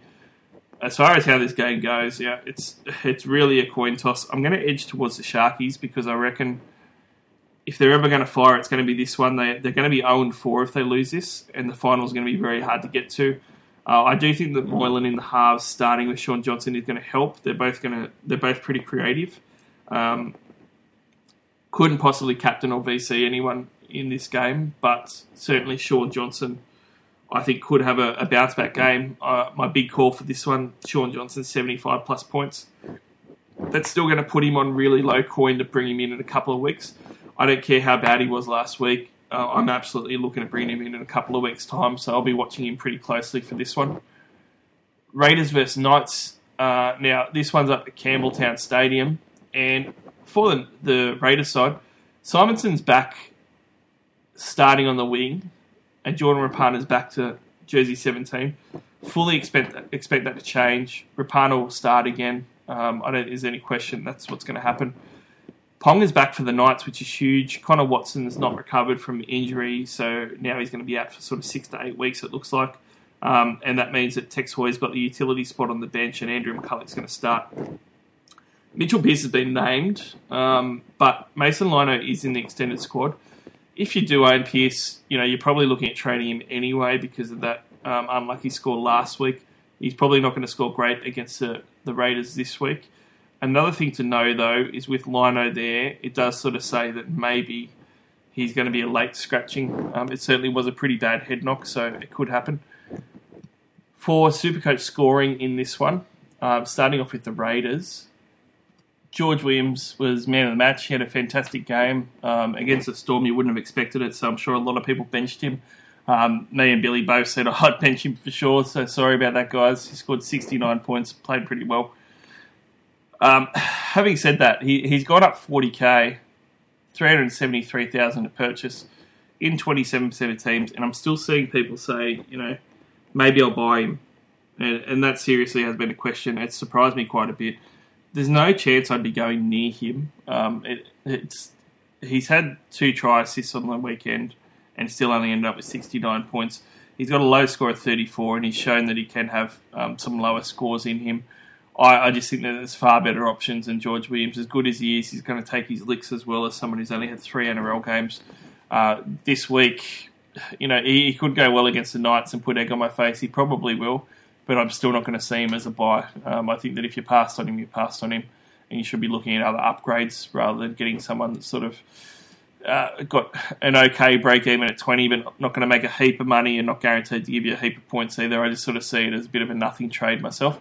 But all credit to George. He, he played excellent, and if you managed to play him against the Storm, well done. Um, one that we disagreed on, me and Billy, last week when we were reviewing these games was Cotric. Um, I was very big on I'm going to play Cotric every week because I'm a Cotric believer, and Billy was like, "Nah, you should bench him." So glad that I started him because he gave me a solid 63 points. That did come with his try, so completely understand um, the detractors saying, "Oh yeah, but you know he he did that having to score a try. Um, that's not a great score for a winger when he had to score a try to get to 63 points. Blah blah blah. That's fine. Um, he still had six tackle breaks, and those tackle breaks are his bread and butter. He's been doing that the entire time, and that's pretty much all that he needs to do to keep getting good scores. So he's very quietly averaging 58 points a game um, with his lowest score of 49. For a winger, if your lowest score is going to be 49, then you've got a bloody good winger on your hands to Supercoach. He's still only in 12% of teams, and even though he's just gone up 41,000, he's still only just a shade over 400 grand if you want to purchase him. When you're looking at the next five for the Canberra Raiders, uh, it's not too bad. They've got Newcastle, then the Tigers, Manly, Eels, and then the Dragons. Certainly, Manly Eels is a bit tougher, um, but the next two weeks, Knights and Tigers could certainly let in quite a few points. That Dragons game, I'd be very surprised if Cotric doesn't go in on that side uh, and score a try as well. Very good on the tackle breaks, Cotric. The base base attack is what I want from him. Um, so I, I'm pretty glad I own him. I'll definitely be playing him this week, and I'm expecting him to score a try. Rapana came back as the opposite winger and ended up starting this game and scored a try as well. And he he looked pretty good for a guy that hasn't played for quite a long time. He looked very good. He's four hundred twenty-one thousand, so he's going to be a little bit more than um, than what Cotric is. Um, Simonsson obviously got named, but uh, you know if Rapana starts again and plays eighty minutes, he's going to be a bit of a watch next week. He's in zero percent of teams at the moment, and obviously the next couple of weeks at, least Canberra's got a pretty good run. He's obviously a guy in the past that has been an absolute super coach weapon. Um, against the Knights this week, I, I could definitely see him busting out as well. Against the Raiders last week, um, yeah, he he did it with his quintessential work rate that we expected of him. End up with 18 runs, line break try, uh, had a couple of tackle breaks. Obviously, we expect a few more um, tackle breaks with vintage Rapana and, and maybe some offloads in there, but he looked like he was getting there. His work rate was definitely up. Um, so I, I, liked what I saw from him. He's definitely on the watch list. Uh, and certainly, if the Raiders are firing, he's someone who can keep scoring the tries as well. So I'm going to be watching him. I don't think anyone owns him to put him in this week, but I expect him to be starting as well. Aside from that, there's the back rowers from the Raiders who, you know, have been making a bit of cash. Corey Horsburgh scored 51 points. Tapine went 66 points. They're going to be sells pretty soon. Bateman isn't named in this extended squad, but he is probably going to be back next week.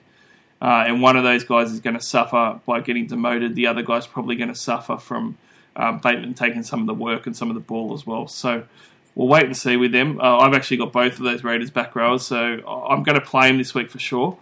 And particularly, one thing with Tapine is um, people probably forget that Tapine left Newcastle on not very happy terms. Um, he he had a falling out with the coach and stuff, and he, he wasn't happy about leaving.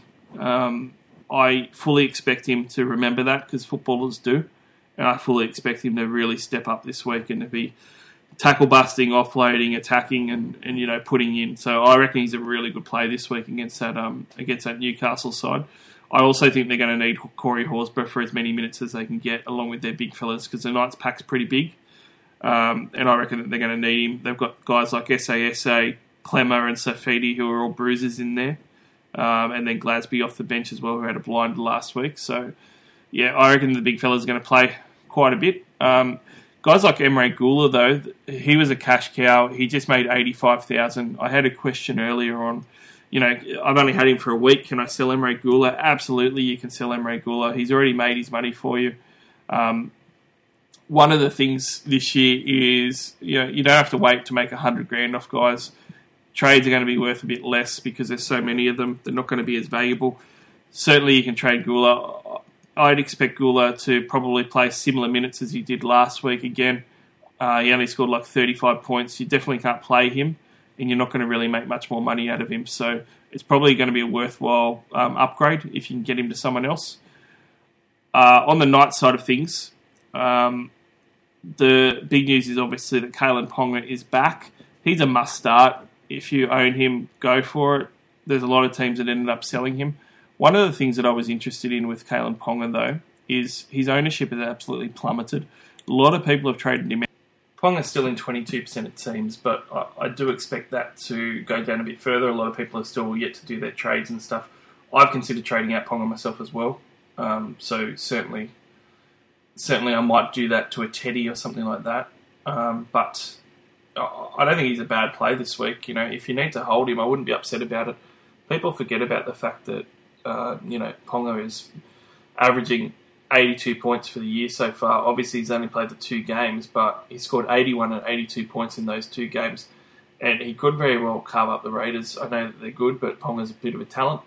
One thing that I would say, just to be aware of, um, if Lino comes into the side, he's probably going to end up the goal kicker and take it off Ponga it's happened before. Whenever Mason's come into the side, he's ended up goal kicking for the Knights and taking it off Ponga because he's, you know, um, as one of the big Knights fans that I know that he's on some of the chats and stuff. Luke Garrity, he um, he rightfully pointed out that that Lino's an 85% goal kicker and he's you know, more than 10% better than what Kalyn Ponga is. So that's probably going to be a bit of a drawback. Um, other than that, though, on the night side of things, there is one of the best cheapies that we've had since the competition has resumed, and that is Bradman Best. He came in last week and ended up looking really solid. Um, ended up having really good work rate, which I really liked, and I expect that again. I think that's going to be a staple of what he does. But he's 240 odd K, so he's not bottom dollar, but he's certainly going to be worth getting in.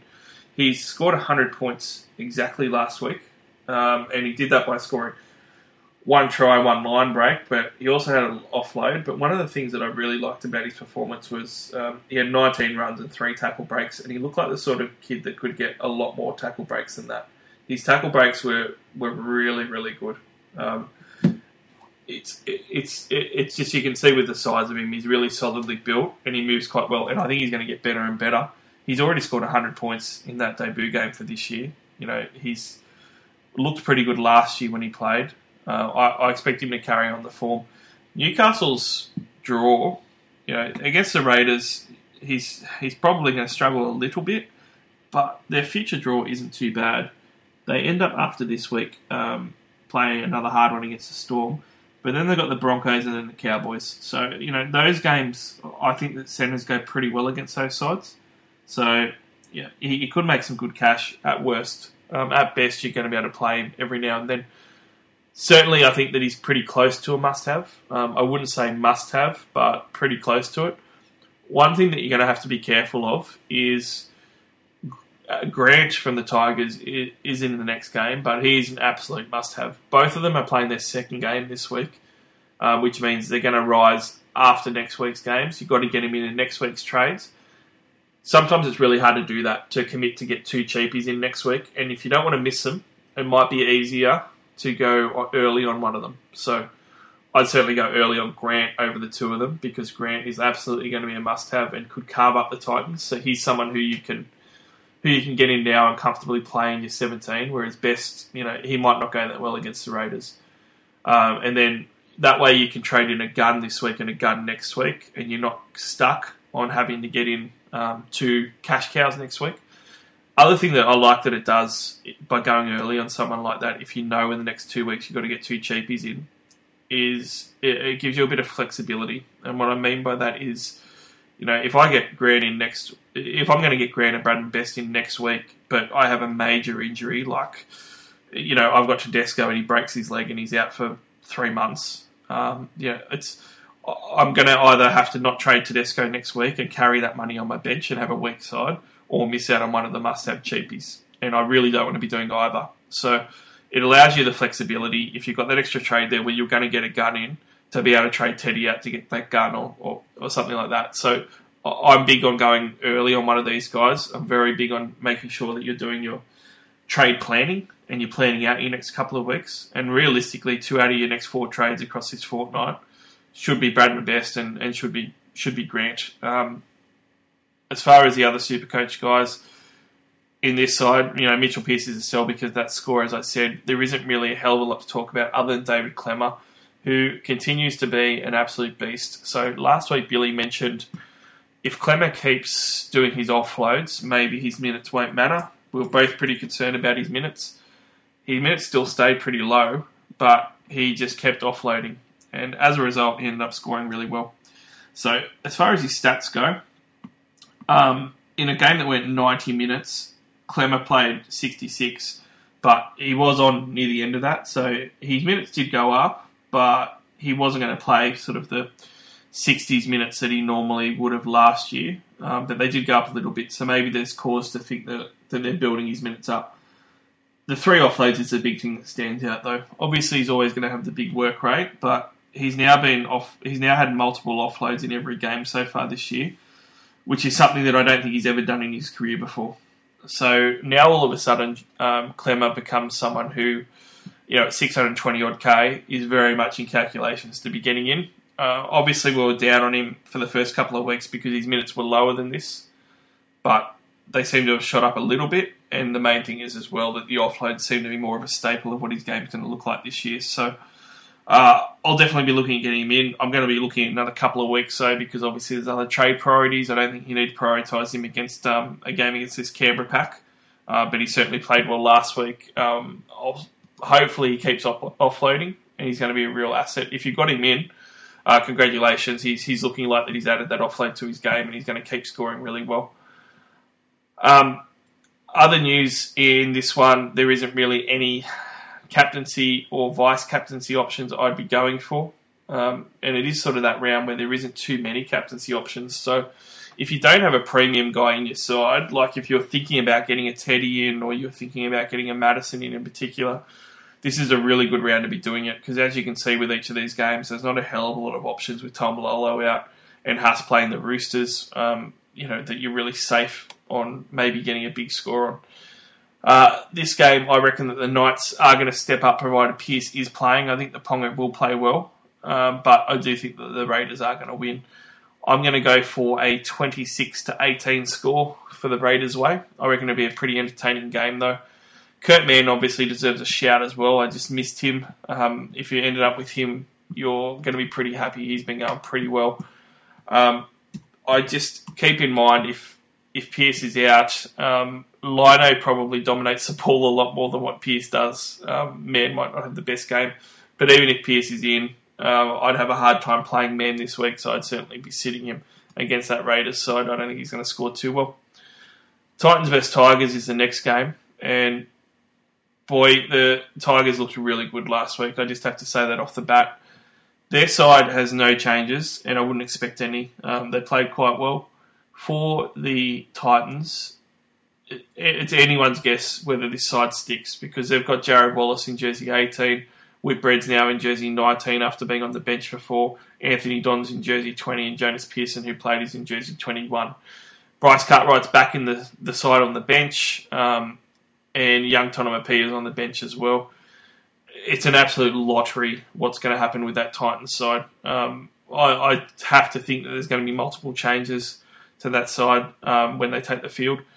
The Tigers looked really good last week. Um, a few things to consider with them is David Nofoaluma has been someone who's been asked about constantly. Um, he's really expensive now, but he came pretty close to a ton last week. Looked fantastic against the Sharks. The way he split that defence, it was pretty poor tackling from Josh Dugan, and I think it was Townsend.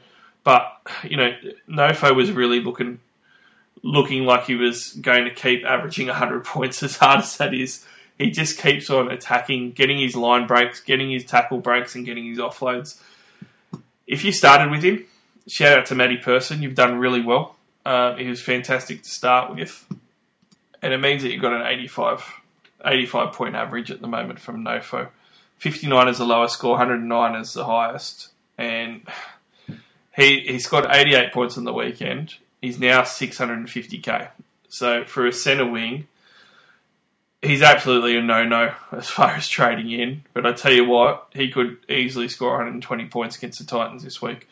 If you own him, you'd be salivating. He, I'm going to say he's a pod captain. Um, and he would be because he is in pod ownership territory. But I tell you what, I I would 100% be going balls to the wall and captaining him. Even his lowest game was 49 points, so I don't think that much of a flaw. And the upside of Nofo scoring this week a double and getting six tackle breaks, four offloads, and having that quintessential Nofo game is right up there. And you could end up with 250 point captaincy if you do that. So I reckon that I'd be all over that if I owned him. Uh, I don't reckon that you can buy him though at that price. I just think it's too much for a, for a winger. But geez, he's playing well. Aside from that, on the Tiger side, someone who um, is in pod territory as well, and he's someone who started being talked about again last week after getting a lot of traction in the preseason, was Doueihi. Now, Doueihi was someone who looked like he was going to be a goal kicking fullback in the preseason. Ended up not happening. Played centre, scored poorly. Um, no one even bothered to think about him again. And now he's gone back to fullback. And there's news now coming out that um, that Corey Thompson's possibly going to be released to the Gold Coast Titans because of um, not being able to get the fullback jersey back. So he's obviously going to stick to fullback. Um, I guess the couple of things about Doueihi that make him interesting he's a cut price centre wing option at 340k, uh, and he's got a break even of, of 29.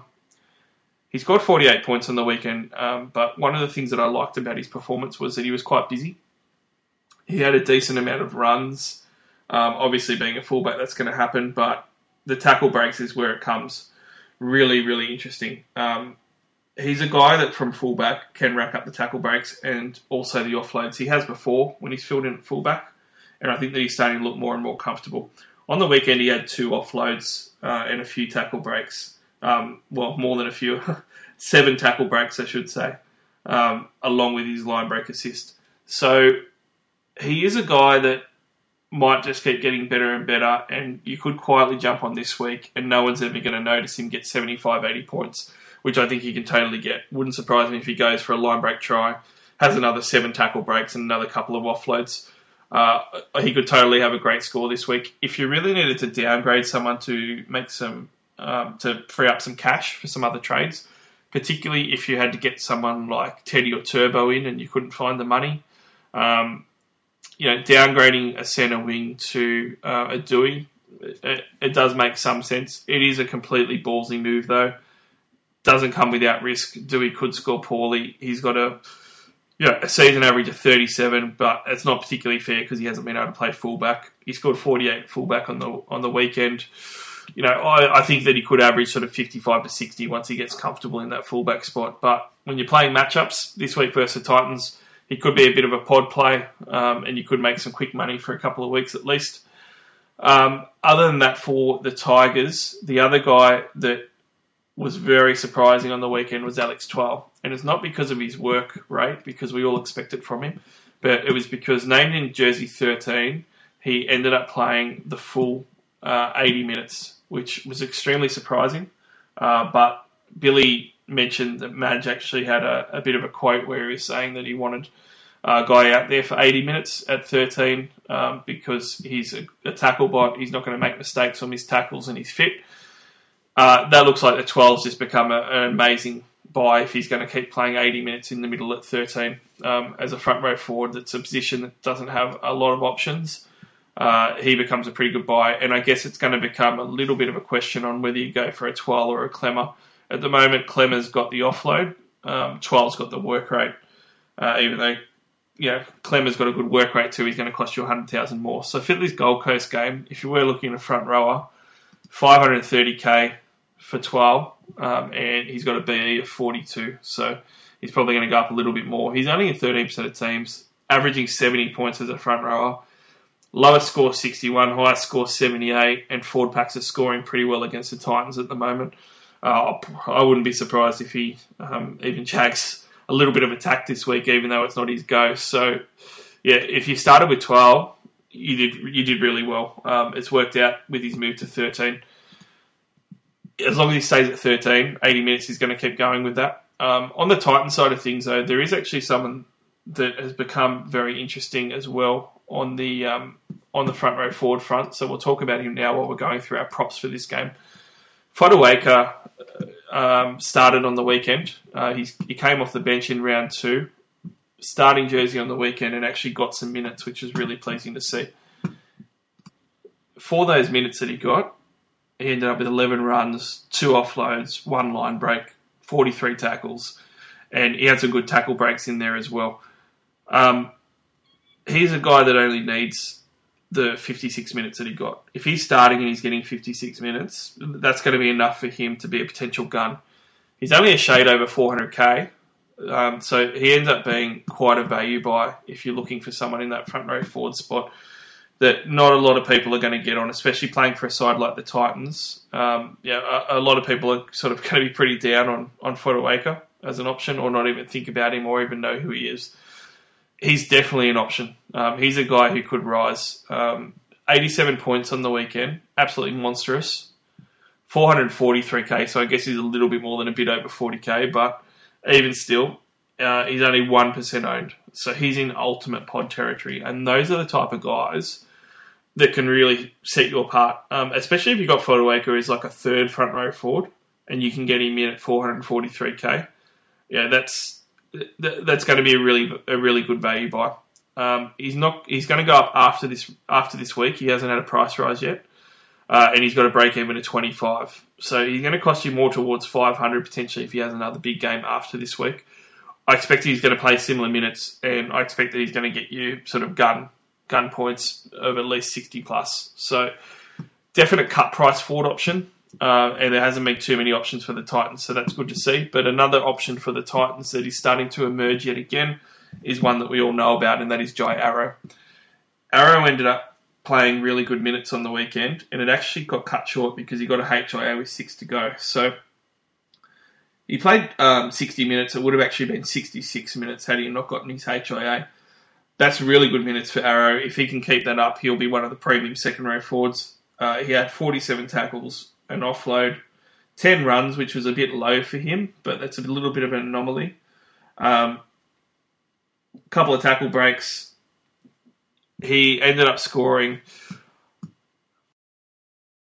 Was uh, it came with a huge upgrade too. He's about 30 40% less than that on the initial scores, but that's another tangent I'm not going to go down. A lot of scores were low on the weekend, um, but he, he played um, he played the quintessential Jai Arrow game.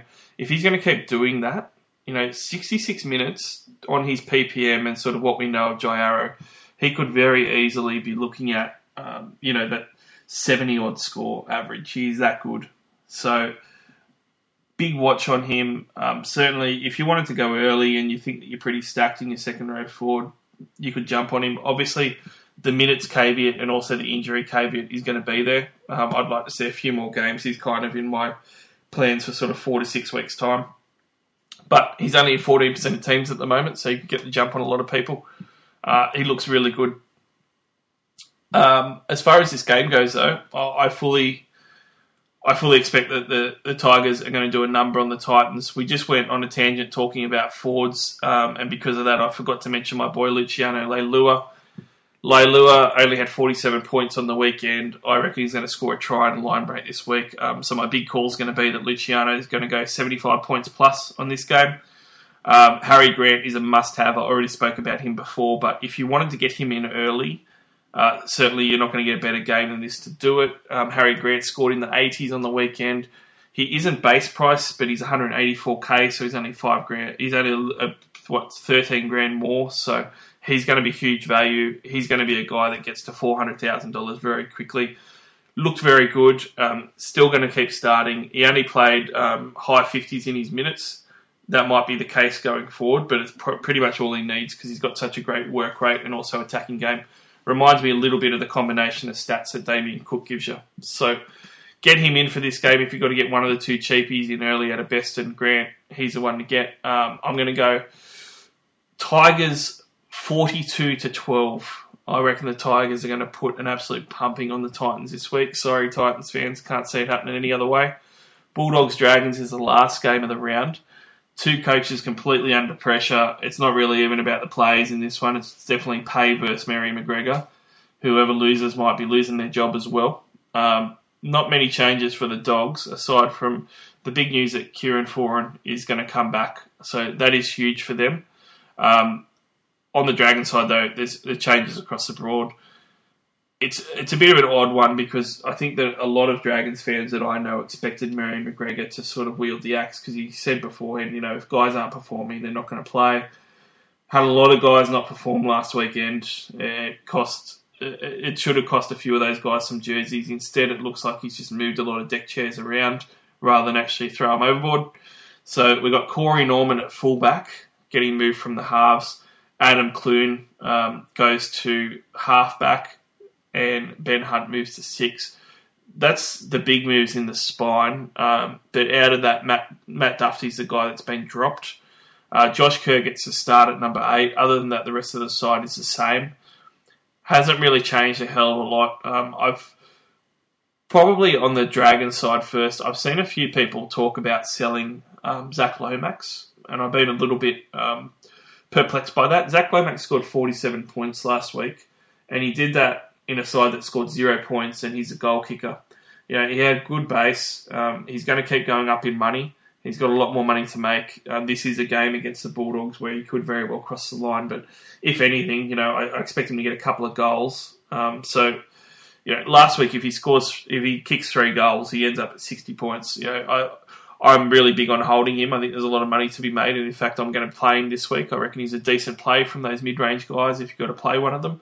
Um, there isn't really much else to talk about with the Dragons, unfortunately. Josh Kerr is probably the only guy um, that's worth mentioning because he has been someone that we've been waiting to come through, uh, and he has been named to start.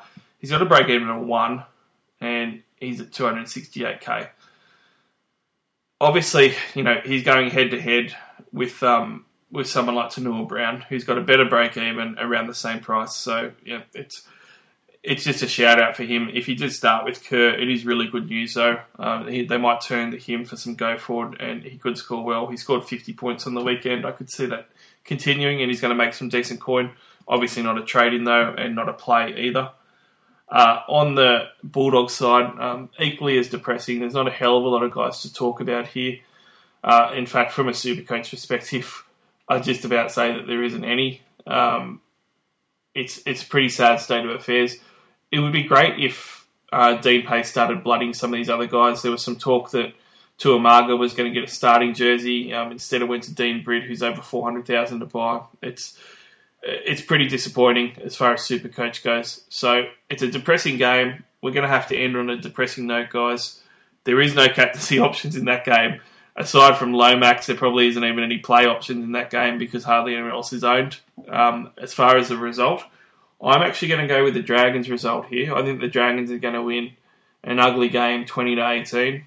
Uh, and you know, I said on Twitter earlier, I'm, I'm purely going the Dragons as a coin flip because Mary McGregor just seems one of those guys that is completely destined not to lose his job at the Dragons. I could see McGregor there for another ten years because he's he just keeps on keeping his job. He's got more than nine lives. Um, I reckon that the Dragons will win.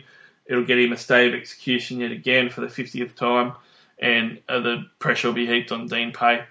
Not a great, not a great game for the round to finish on from a super coach perspective, or from a real life rugby league perspective. But rugby league is back, guys. I'm pumped. I had a great weekend. I hope everyone else did watching the footy. Life is so much better with football on the television. Hopefully, we'll get to go to the games in July. You can download or listen to the podcast on either iTunes or on SoundCloud. Do follow us on Twitter, NRL underscore SC underscore All Stars. Uh, hopefully everyone goes okay with the solo pods. We do them every now and then, just when I can't rotate the guests in um, at the right times. Like I said, next week we have Cowboy Andrew Scanlon on board. That should be a really interesting chat, especially when his Cowboys have been playing pretty well. But until then, good luck with your trades, guys. Make sure that you plan them. Plan your next few weeks at least so you know what you're doing and you don't get stuck. And good luck for the weekend captaincy choices with no Lolo, and we'll chat again to you next week.